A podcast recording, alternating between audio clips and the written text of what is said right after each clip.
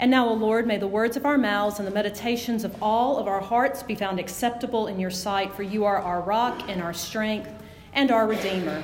If through the words of this human being we do not hear your voice, O God, we ask you to speak to each of us then here in the quietness of our hearts. Amen. As we heard this morning's scripture lesson from Ecclesiastes, chances are good that some of you began humming a tune to uh, accompany the various times we just heard about. Back in the 1950s, singer and songwriter Pete Seeger, Pete Seeger set this passage to music and added a refrain which became the song's title of Turn, Turn, Turn. Even though the song was recorded, first recorded in the late 50s, it became a radio hit when the rock group The Byrds recorded it in the 60s. And that's the recording that, that comes to most of our minds when the song comes up. And it's pretty remarkable that over 50 years later, that script, 50 years later, us looking back, that scripture was playing on mainstream radio. Think about that for a moment, friends. On the rock and roll station, we were hearing scripture. It's not just and not just adapted scripture, but the passage that you heard today was blaring across radios across this nation. And it's something to celebrate that a passage from a book of the Bible, many of us often skip over, has been committed to some people's memory, both believer and unbeliever alike. And yet, when you go searching for the song Turn, Turn, Turn on the internet, another kind of article often appears with it. And that article is not is more about the Byrds than about the song itself because many of people consider this band a one hit wonder. Many of us have probably heard this phrase before about a band being a one hit wonder. They had one song that was famous, well known, often played, but no other song that they recorded ever quite reached the fame that Turn, Turn, Turn did. Now, truth be told, the Byrds and other musical groups considered one hit wonders, usually recorded a lot of other music. They recorded good songs, they recorded quality art. But all of their work was often judged by the one considered a big hit. For you see, there was a standard given to them as a group based on that one song at one time. And a similar thing has happened over the years with the book of Ecclesiastes. Chapter 3, verses 1 through 8, is the passage. It is the song with which we associate the whole book. And we often read all 12 chapters in light of these eight verses.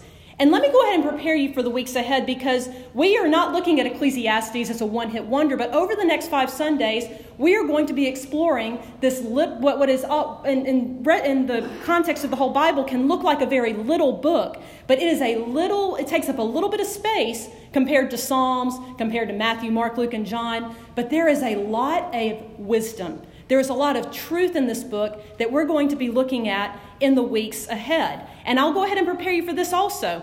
The whole book is not an upbeat pop song. In fact, in fact, it's quite the opposite at times. It is one of the wisdom books of the Old Testament. The wisdom books of the Old Testament are Ecclesiastes, Psalms, Proverbs, Job, and the Song of Songs, or the Song of Solomon, as we also know it. Wisdom literature includes what is not always easy for us to read. Wisdom literature attempts to put into words the vastness of God's knowledge into the realm of our human understanding what's good about the world, but also what's heartbreaking about the world, what's beautiful about our humanity, but also what's ugly about our humanness as well. Scripture does not shy away from telling us hard truths, and this is a book that at times can be hard to read, but it also can speak to our very human condition. But here's the good news for today. And the, the good news for today is that we will be sitting with those truths, those truths at another time on another Sunday. Today, we are sitting in the wonder of this one hit passage. We're focusing on the wonder of one passage, a passage that every year our lectionary assigns to New Year's Day. Within it is a reminder that life is full of seasons, no matter what, this full of seasons, and there is a purpose to each season, no matter the circumstances. And that's one hard truth that we do tap into today is that life is full of seasons and that, some, and that there is a purpose to each season, even if the circumstances are difficult. And we could spend a lot of time on each line of this old hymn, this musical hit, for each one is loaded with meaning. You probably looked at this list as Elizabeth was reading it beautifully for us and identify a time that you were in one of these seasons. You may, as, as it was being read, thought, oops, that's the season that I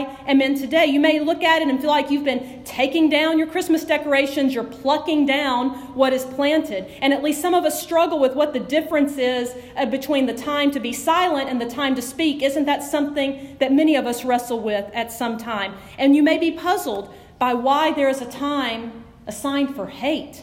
Why on earth would hate be brought up? Well, also, hate is brought up because its opposite season is also there, which is love. And we are a body that believes that love can heal all things because of the love of Jesus Christ our Lord. And I would encourage you to remember that this is, a, this is a hymn that describes the world as it is, not as the way God always intended it to be. That we have to live through seasons that are not the way God intended in the Garden of Eden. We experience and observe seasons that are good and seasons that are tough. And that's what the writer refers to when he tells us at the, at the very beginning that we live under heaven, a time for every matter under heaven, not in heaven, not even on earth as it is in heaven. Jesus has not introduced that prayer to us yet when this, past, when this book is written, but we are living under heaven and striving towards something better. And we may ask, well, where's the hope in that? Where is the hope in the midst of having to just live through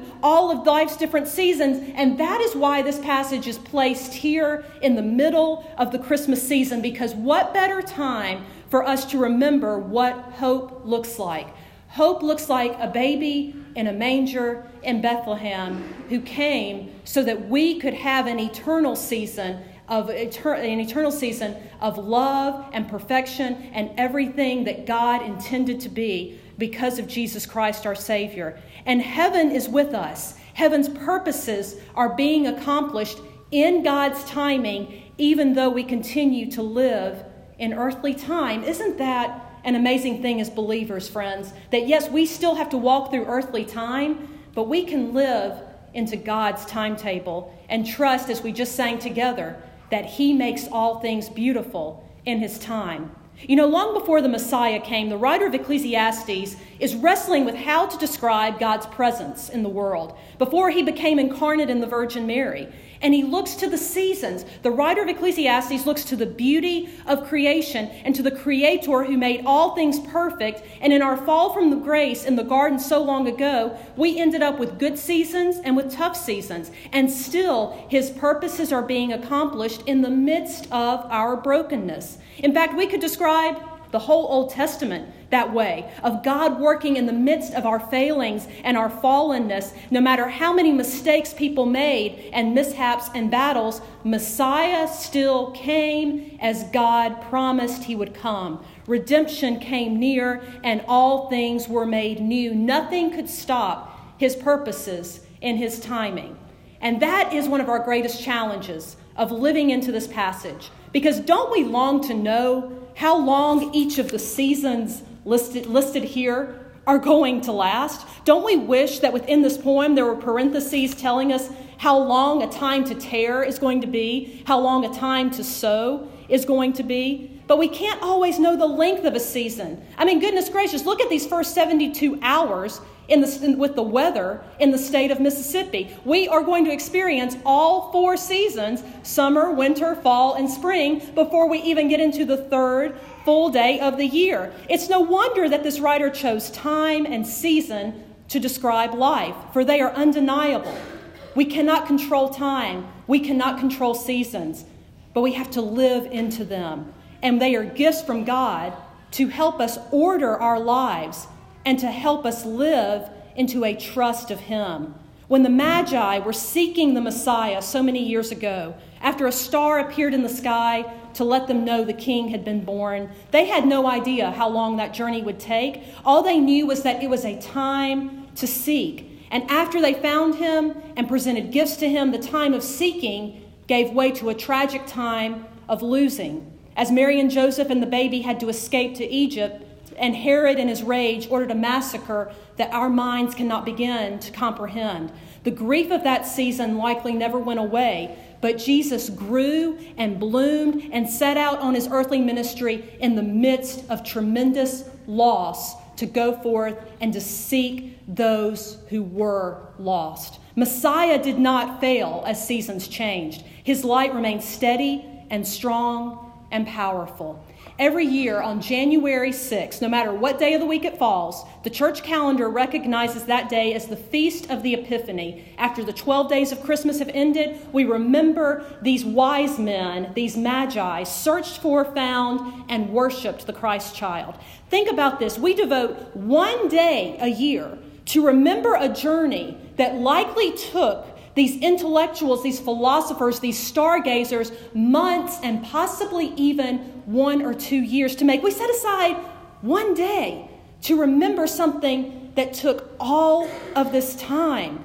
And, and, we, and when we do this, these curious intellectuals who were searching out, they were, they, were, they were seeking out one kid among thousands. And as a result of their seeking, the Word of God that became flesh and dwelled among us spread to the east and to the north and to the south, spread beyond a small town. And because of the season that those magi walked through in faith, a time of seeking, a season of all things becoming new, became a reality for all who would trust and believe in the Christ child.